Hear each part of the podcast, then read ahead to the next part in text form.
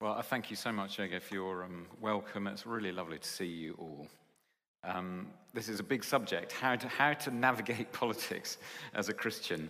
Uh, so, uh, um, inevitably, what I do tonight will just be a, a, bit of an overview, but I hope that it's a sort of helpful, it will be a helpful way for you in the future to kind of n- navigate. It'll give you a kind of general compass of h- how to approach politics as a Christian. And it feels all the more urgent for us right now, doesn't it? Kind of, I don't know about you, but you, Ukraine is like constantly in my mind. And, you know, what, what, what's the answer to, to the whole Ukraine uh, situation? What can we do? You know, as Christians, we know we can pray, we know we can give financially to support refugees. Perhaps we might get a chance to welcome refugees ourselves in our own homes here. But what can we be doing politically as, as Christians in that kind of situation? What can we expect to achieve? Is there anything distinctive that the Christian has to contribute to the whole political problem of Ukraine? Or just think of today, you know, should Boris be in Saudi Arabia asking for more oil? Or should he be asking UK citizens to be paying more for their energy? Uh, does the Christian have anything distinctive to say on any political issue? Should we expect God's kingdom to come in politics, or, or should we, frankly, just stay out of it altogether and focus on preparing for heaven when everything's going to be sorted out? Well, there are four main ways that the church has approached these kind of questions uh, in the past and in the present. I want to try and survey them tonight, note their strengths and their weaknesses, and then end by commending the final one to you as a, as a, as a helpful blend uh, of all the previous three. So, the first, um, the first approach I want to talk to, to you about is accommodation. Now, this is where the church or, or Christians accommodate um, their message to the politics or the culture of the time in order to remain relevant to the politics of the time uh, and to have some influence in the prevailing culture. And often it's, it's based on a theology of uh, discerning what God's will is, not so much uh, from the Bible, but from what is God teaching us through the experience of the, of the current culture around us. Now, of course, the great advantage of this approach is that it, it, gives, it gives Christians and the church a seat at the establishment table, at the center of politics and culture, uh, with the ability to have some influence, only so far as the political status quo is not challenged too much. But of course, the, the disadvantage of navigating that kind of course is that the church, in the process, gives up its ability to distinctively speak uh, Christian truth to the politics of the time. So the state um, ends up becoming sovereign in that uh, model, and the church gets subsumed into the state all too easily. Now, I want to kick off straight away, but we're going to have a few times where we just chat to one another for brief periods of time. I'd love you just to turn to your neighbors now, just for two minutes, and discuss two things. The first one is can you think of an example of this going on in the present or, or in the past? And can you think of one bit of teaching from the Bible that would challenge that kind of approach? I'm going to give you two minutes until two minutes past eight. Have a quick chat about that and we'll come back. It's, it's two minutes past eight. Okay, I, I, know you haven't been able to plumb the depths of those questions. But did, um, did anyone come up with a, an example of, of that, that kind of approach, past or, or present, of the church doing that?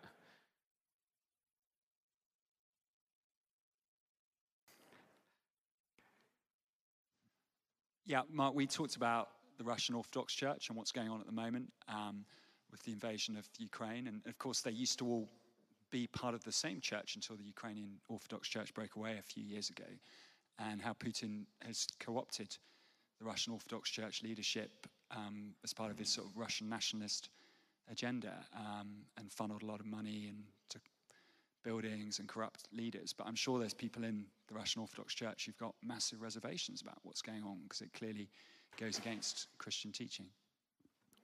Yeah, thank you very much. I it's a really so, it's a very sobering example that one, isn't it?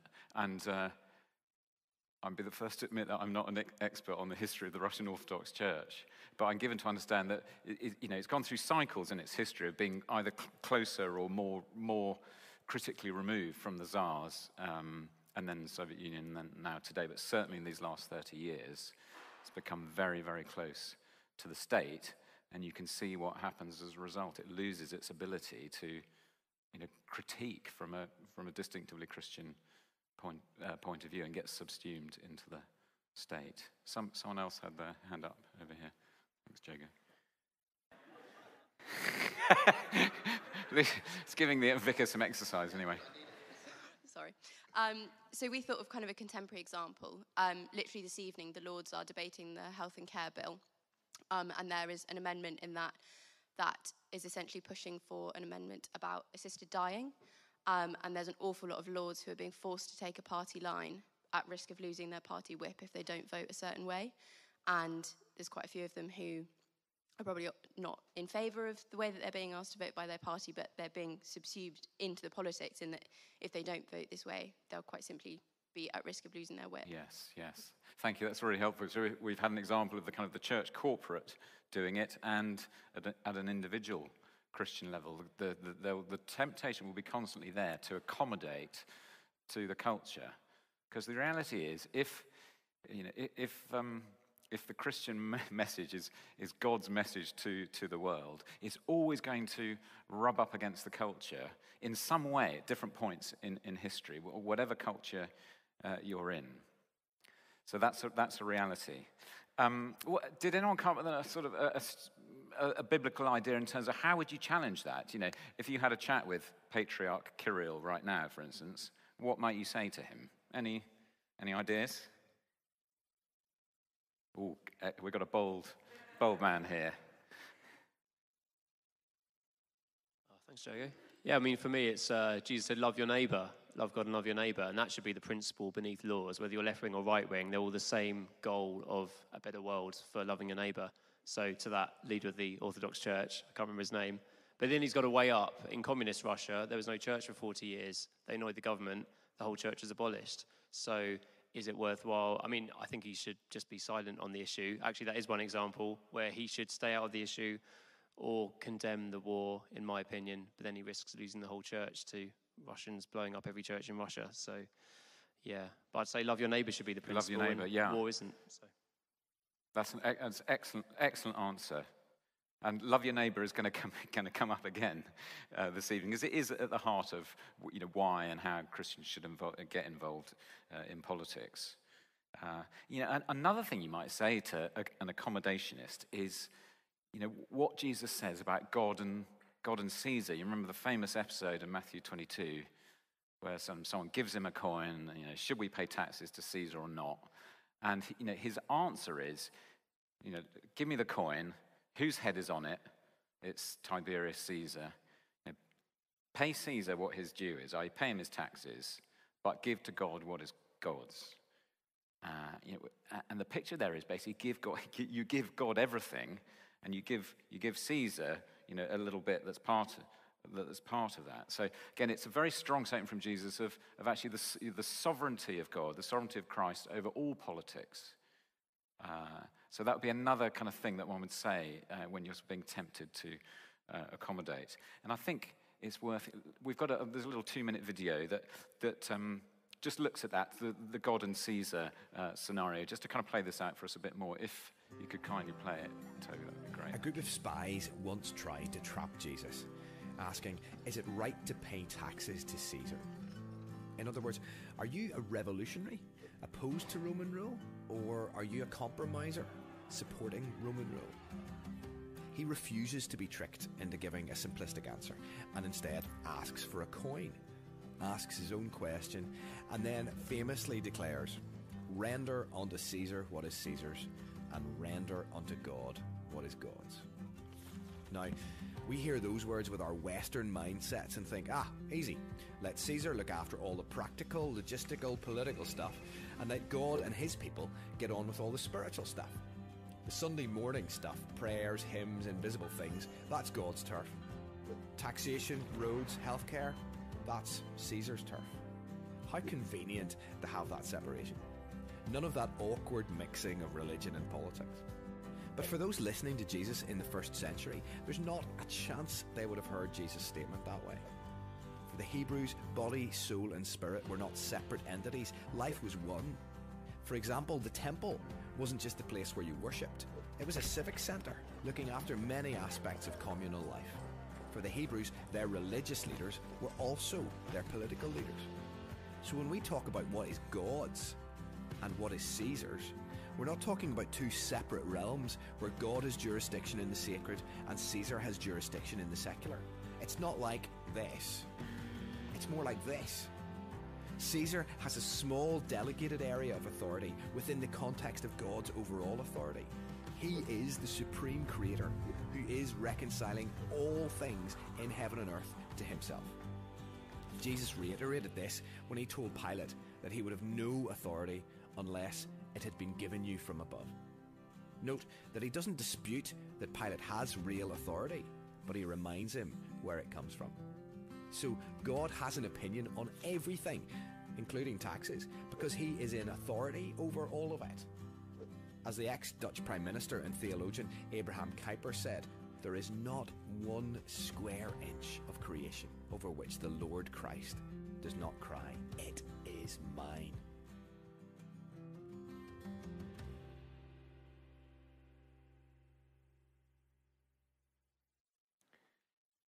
So, the positive of uh, the accommodationist approach is that it's, it's very, it is very involved in politics. And it is in a position potentially to have a positive influence. But the, the key negative about it is that in order to get there, it gives up its ability to actually say anything uh, distinctively Christian. The second approach that the church can take to uh, politics is it's actually basically the complete opposite of accommodation. It's total separation. The idea is that the church should just stay out of politics altogether. Uh, and, and, it's actually it's a very widely held view uh, about church politics in our contemporary secular society today. Uh, it's so familiar, but I'll just kind of repeat it for you. Faith is a matter of private belief and morality, and it shouldn't be brought into the public square. Uh, and in fact, this was brilliantly illustrated as far back as the early 1980s in the uh, TV series Yes, Minister. I'm so sorry that we weren't actually able to play it to you tonight. But as part of this, the, the dialogue that goes on between Sir Humphrey, the civil servant, and Jim Hacker, the minister, Sir Humphrey says to Jim, Government isn't about morality, it is about stability, keeping things going. Government isn't about good or evil, it is about order or chaos. Now, uh, are polit- uh, politics and government, as Sir Humphrey says, merely a matter of kind of organizing our lives as efficiently as possible without any awkward moral values needing to poke their nose in? Well, you know, as soon as you start thinking about it, politics and government, of course, they don't exist in some kind of moral vacuum of purely efficiency and stability, do they? Politics and government are based on what our moral convictions um, are about. What, a good, what is a good human life? And, uh, and we bring those convictions into the public square uh, with us. Polly Toynbee in the, in the Guardian, was, she was spot on about this when she wrote Every day in Parliament, fundamentally different worldviews do battle. Politics is all about the clash of moral universes. But w- what are these moral convictions based on? Well, they're based on what we think uh, it is to be a human being. And we get that idea from whatever our ultimate worldview is uh, uh, about life. That might be a materialist worldview, it might be a Buddhist worldview, it might be an, uh, an Islamic worldview, it might be a Christian worldview. And anyone involved in politics brings those worldviews into the public square, and those, they, they, they underpin what our idea of a, a good human life is. So it's, it's really important that we in the church don't fall for this, this myth of the neutral secular public square. Because secularism is not neutral, uh, it has a whole worldview of its own about what is a, good human life. It's much more accurate just to view the public square as just this whole mass of uh, of opinions, all kind of vying uh, for attention. And Christians have just as much to be uh, active in the public square uh, as anyone else. But this, this idea about the church being separate from politics actually sometimes comes from inside the church too. And one of the ways that this gets articulated is that, in very simplistic terms, uh, it's the church's job to evangelize and make disciples and help Christians get to heaven. This world's coming to an end, and getting involved in politics is equivalent to rearranging deck chairs on the Titanic. You know, the whole thing's going down, it is coming to an end. Don't waste your time rearranging the deck chairs. Get everyone into the lifeboats, is, you know, is the essential idea. Now, I, I, want, I want you to turn back to your neighbors again, and this time, I want you, I'm going to be very generous, I want you to just consider one question for two minutes. How would you convince a fellow Christian from the Bible that Christians are called by God to do more than evangelize, disciple each other, and pray. Two minutes. Uh, did, anyone, did anyone have any ideas about what you might say to your, your friend in that situation? Chat, it doesn't need to be, it doesn't need to be a long, brilliant theological, just shout out an idea. Can you hear me? Brilliant. I would read them uh, sheep and the goats. So uh, the righteous will answer him, Lord, when did we see you hungry and feed you, or thirsty and give you something to drink? When did you see a stranger and invite you in, uh, or needing clothes and clothe you? When did we see you sick or in prison and go to visit you? And the king will reply, Truly I tell you, whatever you did for one of the least of these brothers and sisters of mine, you did for me.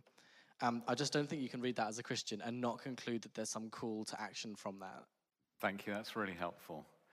And um, I think many people would argue that, that, you know, that applies very much to Christian brothers and sisters, and, and, you know that's right. But you, it'd be very hard not to extrapolate from it further and kind of say, and you know, looking looking after people more generally. And Galatians six verse ten says essentially that. It says, you know, look look after the family of God and all and all people. So it's sort of it's a kind of concentric circle going going out. Any other any other thoughts? I think the first, the first thing I want to say about this one, it's I think really important to say, and maybe you guys are all sorted on this, and, uh, um, but it, it is one of those sort of questions that comes back, certainly in certain sections of the church. And I think the main thing to say about it is, I think it's a false dilemma. You know, Christians are called to do both things. They're called to tell the good news of Christ to anybody and every, any, anyone they can all the time. And they are called to go out and love people and uh, look after them. Um, it's probably it's even fair to say that you know the, there's a priority for Christians uh, uh, in the Bible to kind to tell the gospel to, to, to everyone, but that doesn't it's not mutually exclusive with with, with looking after people. It's not it's not like you, you can't evangelize and, but you can't be holy at the same time. It's, but, you know, it's, it's not a choice. It's, uh, they're, they're, compl- they're complementary, they don't cancel each other out. And your very own William Wilberforce uh, from, from Holy Trinity Clapham is a, is a really good example of holding those two things together in his life really uh, powerfully. That twofold commission of preaching the gospel and, um, and getting involved uh, in politics and loving people. As you know, he spent his entire life immersed in politics, working for the betterment of people's lives together in this life. But he was also utterly committed to the fact that the gospel of forgiveness and eternal life in Christ was the most precious thing that any human being could ever know. And that's why he was, as well as uh, all, uh, you know, the, the abolition of the slave trade and slavery in the British Empire, he was also involved in setting up Bible Society with a group of people and the Church Missionary Society. And listen to how strongly he writes about the cause of gaining missionary access to India at the time. This is what he wrote I regard it as the greatest of all causes, for I really place it before abolition of the slave trade. Elsewhere, he writes even more strongly Remember that the salvation of one soul is more, more worth than the mere temporal happiness of thousands or even millions. So, you know, he, he sees the eternal significance of the gospel, and yet he also sees how that impacts uh, his whole life in the presence, in, in loving people. There are a whole series of other things that we could say uh, in terms of what the Bible as a whole tell us about um, the, the, need to, to, to both evangelize and look after other people. Uh, in, in, Genesis 1 it's, itself, um, we're, we're told that human beings are created in the beginning in the image of God to steward and govern the earth. You know, we're, from the very beginning, human beings are designed to govern the earth, to look after the earth. That's, that's a creation mandate. That doesn't go away with the fall, it doesn't go away with the coming uh, of Christ. And there's government throughout the Bible. Uh, God gives leaders throughout the uh, Old, Te- Old Testament, some better than others. Uh, and in the New Testament, government is endorsed as God given. The other thing you could say is that is the, what the New Testament teaches about Christ being Lord over all creation. So, Colossians uh, 1 15 and 16, those famous verses you'll know well. I'll just read them again. The Son is the image of the invisible God, the firstborn over all creation. For in him all things were created, things in heaven and on earth, visible and invisible, whether thrones or powers or rulers or authorities. All things have been created through him and for him. All things in the world, including political power, were created for him, by him, and are sustained by him. So this means there isn't some section uh, of, uh, of the world called the church where Christ is at work and, uh, and he's not sovereign in the rest of the world. With uh, that, the video before already referenced Abraham uh, Kuyper. Um, he, was a bit of a t- he was a bit of a talented all-rounder by all accounts. The sort of person who makes you um, feel a bit insignificant about what you're doing with your life when you see his CV. But um, he founded a whole new church denomination in the Netherlands. He started a national newspaper. He founded the Free University of Amsterdam. He started a new political party. And he served as Prime Minister of the Netherlands between 1901 and 1905, um, and also served as a church pastor. Um, so there's, there's no surprise from, from his CV that he, he passionately believed in the lordship of Christ over all things, and that Christians should bring that to bear in all life, uh, including politics. And I'll quote that. The, the, quote came up in the video, but it, uh, it sums it up brilliantly. This is what he, he said No single piece of our mental world is to be hermetically sealed off from the rest, and there's not one square inch in the whole domain of our human existence over which Christ, who is sovereign over all, does not cry, Mine. So, uh, the image of God, stewarding God's creation, uh, Christ, uh, Lord over all. Uh, the Old Testament and New Testament are full of um, in- injunctions from God to, to do justice and love mercy, uh, to look after the, the vulnerable, the poor, the widows, the orphans, the, uh, the refugees.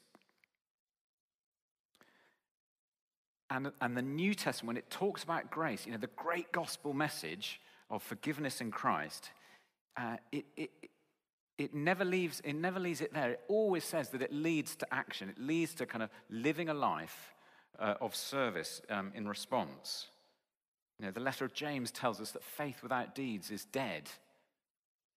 Um, Galatians 6:10 we've uh, already mentioned, you know, do good to all people. Now that's got to involve that's got to involve politics. We can't get, uh, extricate ourselves from politics.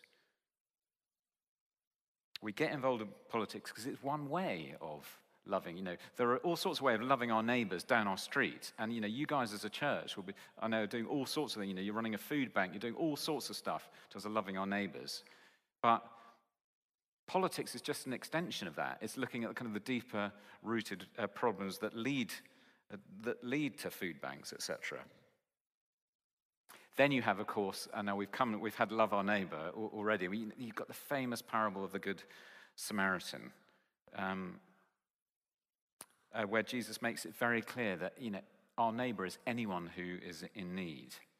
And we've got another little video from Christians and Politics here that looks at um, how loving our neighbor will also involve political engagement. So let's have a look. Can we have a look at the Jericho Road video um, for a couple of minutes? Thank you.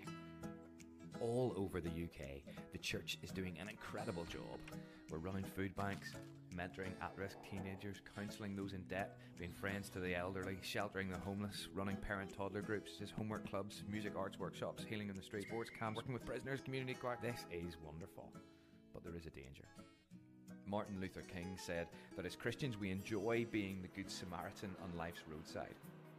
It often feels good to help someone and see the change up close. But he went on to ask, who is going back to the Jericho Road? In other words, who is making sure that no one else gets mugged? Do we need more street lighting? More CCTV cameras? More police on the beat? The thing is that those political decisions happen in fairly dull committees poring over statistics and reports. Not as exciting as seeing that change right in your face.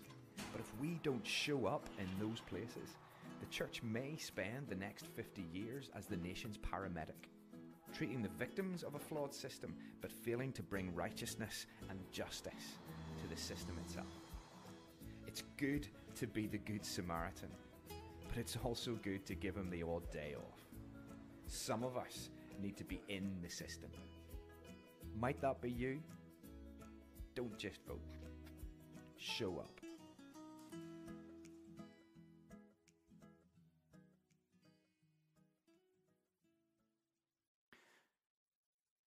So, the, the positive uh, of, the, uh, of this separation approach is that it, it, it does have a strong and right biblical doctrine of sin and the flawed nature of human beings. And, and it reminds us that we can't be over optimistic about what can be achieved uh, in politics. And it also is an important reminder to us all the time that the most precious thing that someone uh, can, can know is the forgiveness of God in Christ. But there's a danger that it, it, it, neglects too much the Bible's teaching on our responsibility to love and serve all people in response uh, to that gospel message. So, accommodation, separation. Now, the third approach that uh, the church has taken to politics uh, is, is, is termed trans, probably the best way of saying it is transformation. And this approach tends to see Christian engagement in politics as a way of transforming the culture as a whole into a Christian one. And people of this view can, can talk in terms of building God's kingdom through Christian engagement in politics. And the theory goes that as more laws are passed according to, according to biblical principles, God's kingdom grows and the culture becomes more Christian. Now, again, can you get into your groups for a couple of minutes? And uh, I want you to ask, uh, uh, to think about two questions. Again, can you think of a contemporary example uh, of this, this strongly transformationist approach of making the culture Christian through passing laws? And what would you say, secondly, are the flaws in this approach? Okay, think of a contemporary example what are the flaws with it? Two minutes.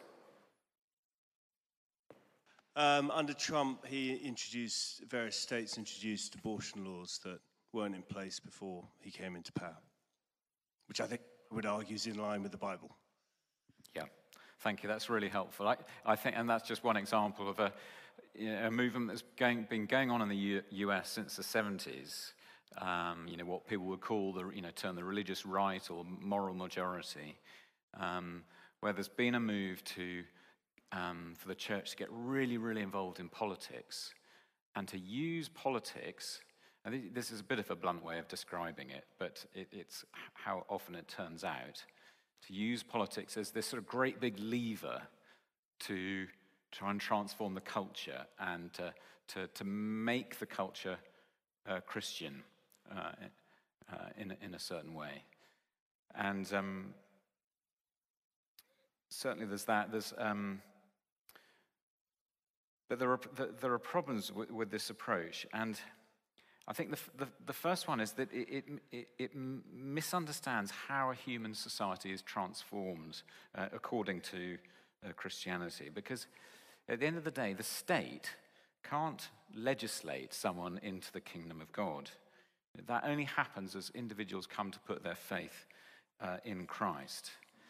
And it's, it's over optimistic about what politics can achieve in terms of transformation uh, of culture.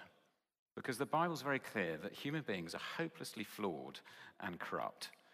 Uh, we begin to be transformed as we come to faith in Christ. But even then, after we become Christians, as we all know here tonight, we're far from the finished product. Um, and we, you know, we, we, are not made new until uh, the new creation. Uh, it also misunderstands actually kind of cult, culture formation too, is that it's sort of looked to try and sort of achieve a cultural revolution at the kind of political level. But actually, the reality is, is that culture is, in terms of people's opinions, um, is formed first at, at, much higher levels than politics. It's formed in, sort of in the media and the arts and in academia. And that, those kind of ideas trickle down into politics is sort of somewhere at least two thirds of the way down. By the time those ideas have got to politics, those ideas are quite very set uh, in, the, in the culture. Um, and so it's amazing that, uh, you know, w- w- with a few um, exceptions, enormous energy has been poured into by the church in America to, to use politics to transform the culture. And it's amazing how actual little effect that has, has had in practice. And yet, much, much sort of smaller um, movements have been much more influential by influencing the culture at the level of academia, media, uh, and the arts this, in this, I, did I mentioned at the beginning, quite often uh, people talk about building God's kingdom through, this, through, through politics and affecting change in that way. And uh, I, I think it's important just to kind of, the kingdom of God is obviously a huge subject in the Bible, but just to try and get our, our understanding of, of how the kingdom of God is described in the Bible. Because when Jesus talks about the kingdom of God, he's, he's talking about the, the rule of God. He's talking about coming under his, uh, his king, kingship. It's not a geographical area or anything like that, uh, or a sort of kingdom, physical kingdom. It's, it's, coming, it's coming under him, it's coming under his kingship. It's something that either sort of comes upon people or they enter into it. It's never something that sort of human beings or Christians build up themselves. It's something that is, happens to us as we, uh, as we come to faith in Christ. So you can't legislate someone into this kingdom. And uh, the other thing to, to say about the kingdom of God is that it's both now and not yet. So the kingdom has arrived in Christ in his first coming. And um, we begin to kind of live out the, uh, the nature of that kingdom now. And we can enter that kingdom now. But also, this kingdom is yet to fully come. It, it will only be perfectly established when Christ comes again to fully establish this kingdom. So we live in this overlapping age of the kingdom has started. As Christians come under his rule, they are in his kingdom. They're beginning to live out that kingdom. But that kingdom isn't yet fully realized. And we can't, through politics or legislation or whatever, kind of bring it about ourselves. It's something that will be fully brought about by Christ when he comes again.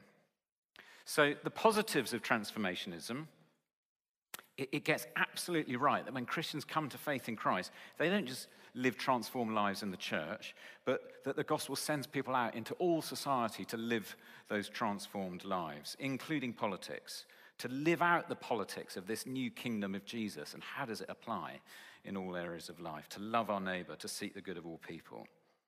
But on the negative side, it's, it's over optimistic about sort of using politics as some great big lever to uh, transform culture. And, and it, it underestimates that people are only transformed actually as they come to faith in the gospel of Christ and then start to live that out. Now, finally, I want to try and commend to you a way uh, for Christians to navigate politics that combines the strengths of all these approaches, but also I think is most faithful to what the Bible teaches. And I, I wish it had a sexier, snappier title. I'd really, please give me some help afterwards. But the best description I've come up so far with it is, is distinctive engagement. Uh, because I think what we've seen so far is that the Bible teaches two main truths about Christian engagement in politics. It, first, it does call the Christian to be engaged and not separated from society. But second, it does also call for the Christian to be distinctive uh, in their engagement. And Jesus uh, gives a most wonderful picture uh, of, of this distinctive engagement in his Sermon on the Mount, where he describes Christians as salt. As you know, one of the main purposes of salt until the modern age of refrigeration was to preserve meat. And Jesus says to, to, that the Christian is like salt in meat to prevent it from decaying. In order to do its job, the, the salt needs to be salty to, to preserve the meat. It needs to be distinctive, in other words, to do its work. But at the same time, the salt is, is no good if it's not actually present in the meat, you know, if it's sitting in the salt cellar or whatever it is. It's got to be in the meat to do its, to do its work. So it needs to be distinct and engaged, and so does the Christian. And another, this, um, another way of seeing it is, is um, as the, you know, the picture the church uh, like, a, like an embassy, like an embassy of, a, uh, of another country. It's, a, it's, it's an embassy in a country, and um, it, it, it, gathers its, it gathers its members together to, to, to teach them, to equip them to tell the, it, it tells them the gospel, it equips them to go out and tell that gospel uh, in its country, uh, and also to love and serve the people in that country as basically as ambassadors. The, the church, the embassy, sends out its ambassadors into society to, to, to live as, as salt uh, in, in meat. So, what does that engagement look like then in practice, in politics? Well, it does mean that Christians should be thoroughly engaged in politics rather than just sort of voting once every four or five years and sort of writing a sort of shouty letter to your MP every now and then, but actually engaged in some kind of way. It might be kind of, you know, joining a, joining a political party, delivering leaflets, getting onto the local council, do, doing some, whatever that might be. Now, not everyone is called to be involved in politics, but every single Christian in, in a more sort of full on way, but all of us can be politically involved, uh, more involved probably than we are already. Um, it also means uh, to be engaged that Christians will cooperate with, uh, in politics with those of all worldviews. Because the, the Bible teaches that God has given his common grace to all of us. Uh, all of us, all of us who live on his planet, we're made in the image of God. And Romans 2, verse 15 says that uh, humans who've never even read the Bible still have uh, a, a, sense of God's law written on their hearts, their consciences also bearing witness. So that means that there will be loads of common ground to engage on uh, in, in the public square. And again, William Wilberforce was a great example uh, of this. He, he, built incredibly broad uh, coalitions across parties uh, with different, um, all sections of the church uh, and with atheists in his campaign for the abolition of the slave trade and uh, slavery. So, cooperation. It also means that Christians should be humble and gracious in how they go about their politics because they recognize, they should recognize that they themselves are flawed and they need to be challenged in their political opinions. They haven't necessarily got everything sorted in life and that they might hold some political opinions for you prejudiced reasons or whatever, haven't properly thought them through. There should be a humility uh, about their politics.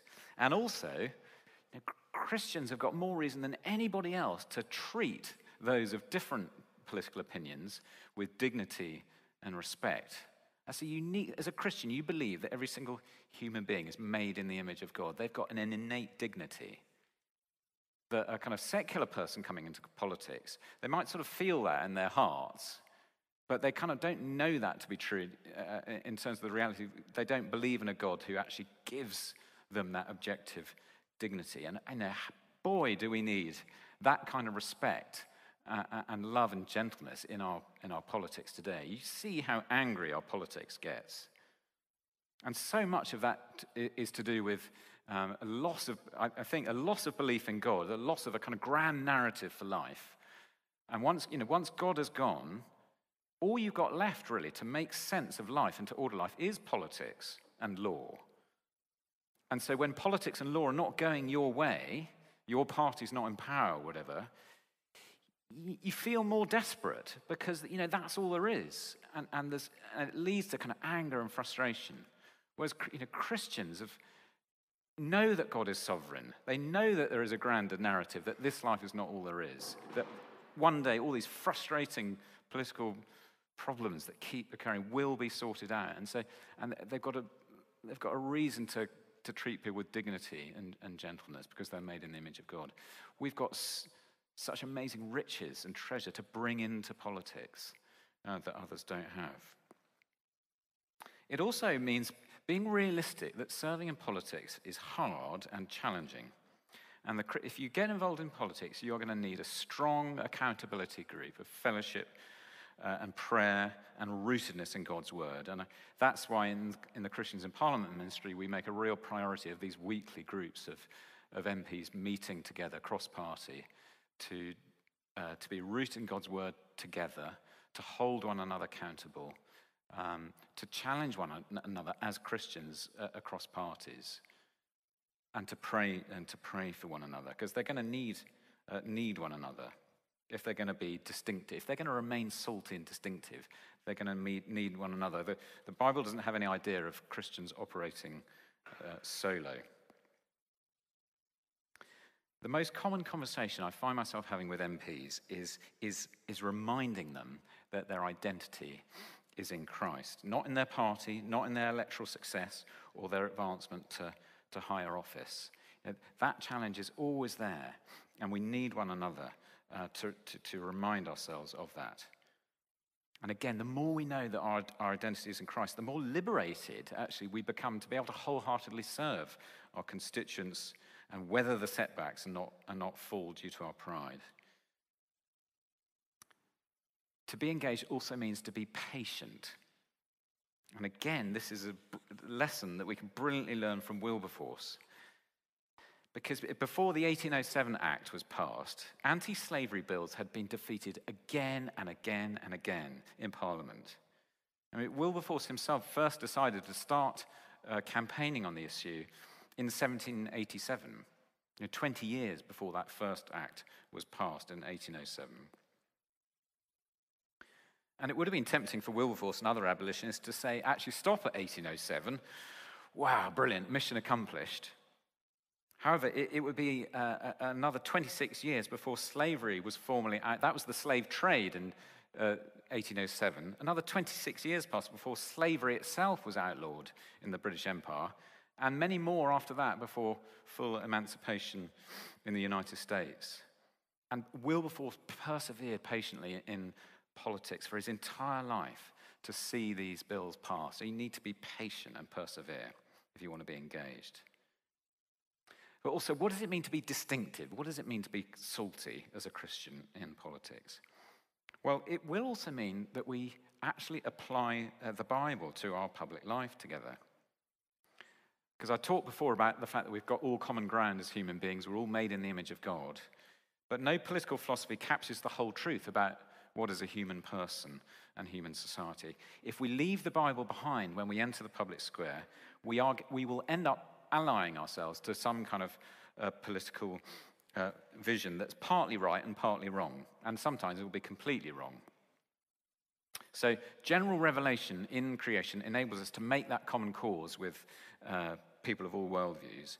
But without bringing that special revelation of, of the Bible, we'll be falling short of actually offering God's full wisdom for his creatures. 2 Timothy 3, verses uh, 14 to 17, famous verses that often get quoted about the authority of Scripture, able to make us wise for salvation. But what people often miss is that the Bible is also authoritative, according to those verses, to equip us for all righteousness and every good work in our lives, which again must include our politics. This is what those verses say. But as for you, continue in what you've learned and have become convinced of, because you know those from whom you learned it, and how from infancy you've known the Holy Scriptures, which are able to make you wise for salvation through faith in Christ Jesus. All Scripture is God breathed and useful for teaching, rebuking, correcting, and training in righteousness so that the servant of God may be thoroughly equipped for every good work. That means it's utterly legitimate for the Christian to apply uh, the Bible in politics and all that it says about uh, a flourishing human life. Now, of course, there are wise ways about, uh, of going about that. In a society with a plurality of beliefs, it won't necessarily work to just stand up in the House of Commons chamber or the local council chamber and just quote Bible texts uh, at, at, people, um, because it won't be a recognized authority for everybody. But again, Wilberforce is, is, is instructive here. His whole campaign to end the slave trade was founded on his conviction that you know, the Bible teaches that all people are created equal in the image of God. And in some settings where the Bible was an acknowledged authority, he, he used the Bible explicitly in his campaign. But interestingly, he almost never, and Jago can probably tell us about that, I don't think he, he ever used the Bible explicitly, he quoted the Bible in the House of Commons chamber itself. So, just to wrap up, so distinctive and engaged. The Bible leads Christians to be involved in politics, not because this is going to lead to a, a redeemed uh, culture as a whole, but simply because it teaches us that loving our neighbor and serving others are what Christians are called to do. It's a command of God. And that this, that serving in politics can bring some change uh, in this life while we wait for God's future kingdom to come. Uh, uh Don Carson, uh, the uh, New Testament theologian, uh, wrote a helpful paragraph on this in a book called Christ and Culture Revisited. This is what he said Sometimes a disease can be knocked out. Sometimes sex traffic can be considerably reduced. Sometimes slavery can be abolished in a region. Sometimes more equitable laws can foster justice and reduce corruption. Of course, none of these things is guaranteed to be enduring. None brings in the consummated kingdom. Yet, in these and countless other ways, cultural change is possible. More importantly, doing good to the city, doing good to all people, is part of our responsibility as God's redeemed people in this time of tension between the already and the not yet. And to illustrate this, I just want us to finish with uh, our final video. It's another Christians and Politics video about Elijah and Obadiah, which I captures well, I think, of what it means to be a Christian distinctively engaged in politics. How much do you know about Obadiah? If you're anything like me, not very much. That's because he worked behind the scenes. You could say he was the sound guy to Elijah's worship leader. King Ahab has been leading Israel astray, dabbling with other gods, and Elijah is told to challenge him. But Elijah doesn't just rant about this dysfunctional political leadership from the desert, screaming into the ether on social media and drumming up signatures for his Down with Baal petition. Instead, he seeks a connection with an actual human being. Obadiah managed Ahab's palace and affairs, and it couldn't have been easy for this God fearing civil servant to be present at the heart of a regime that was doing such damage to God's honour. But he stayed, he was faithful. Then, at the right moment, he meets Elijah and is perfectly placed to broker a very unlikely meeting. The distant is brought close. So the rap battle to end all rap battles takes place on Mount Carmel. The prophets of Baal suffer total humiliation, and an impossible bonfire that even Bear Grylls couldn't have managed leaves a lasting impact on the consciousness of the people of Israel. But it wouldn't have happened without the event management skills of Obadiah. It's as important to be holding the clipboard as it is to be holding the microphone. Elijah constantly confronted King Ahab from outside the court. We need brave people like him, but less of us are working on the inside like Obadiah. We need more brave people like him. Let's face it, it's much more exciting to see altars burst into flames than to be forwarding emails around government departments. Elijah gets to be the hero of Sunday school stories. Obadiah, mm, not so much. We can refine our message until it's perfect, then pump it out with every piece of technology we can find. But if we don't connect with any real people who are willing to listen, it may not bear the fruit that it could the difference between noise and influence is relationship. If the very nature of God is a set of relationships, could it be true that the kingdom of God never moves faster than the speed of relationships? We live in a noisy world. So much information, but not much wisdom. How do we filter it? How do we work out which words to believe? We believe what's said by the people we know and trust. So wouldn't it be better if people were hearing our message from people that they know and trust? Making noise helps us feel better, but it may not be so great for the rest of the world. Noise makes you move away from something. Relationship draws you closer to someone. Do we just want to feel like we've done our duty, or do we want to have real influence? If so, we need to do the hard yards of relationship building. It may not be fast and it may not be pretty, but we will learn and be transformed in the process. And it may just lead to moments when impossible and beautiful things cause everyone to stop and stare and say, The Lord, He is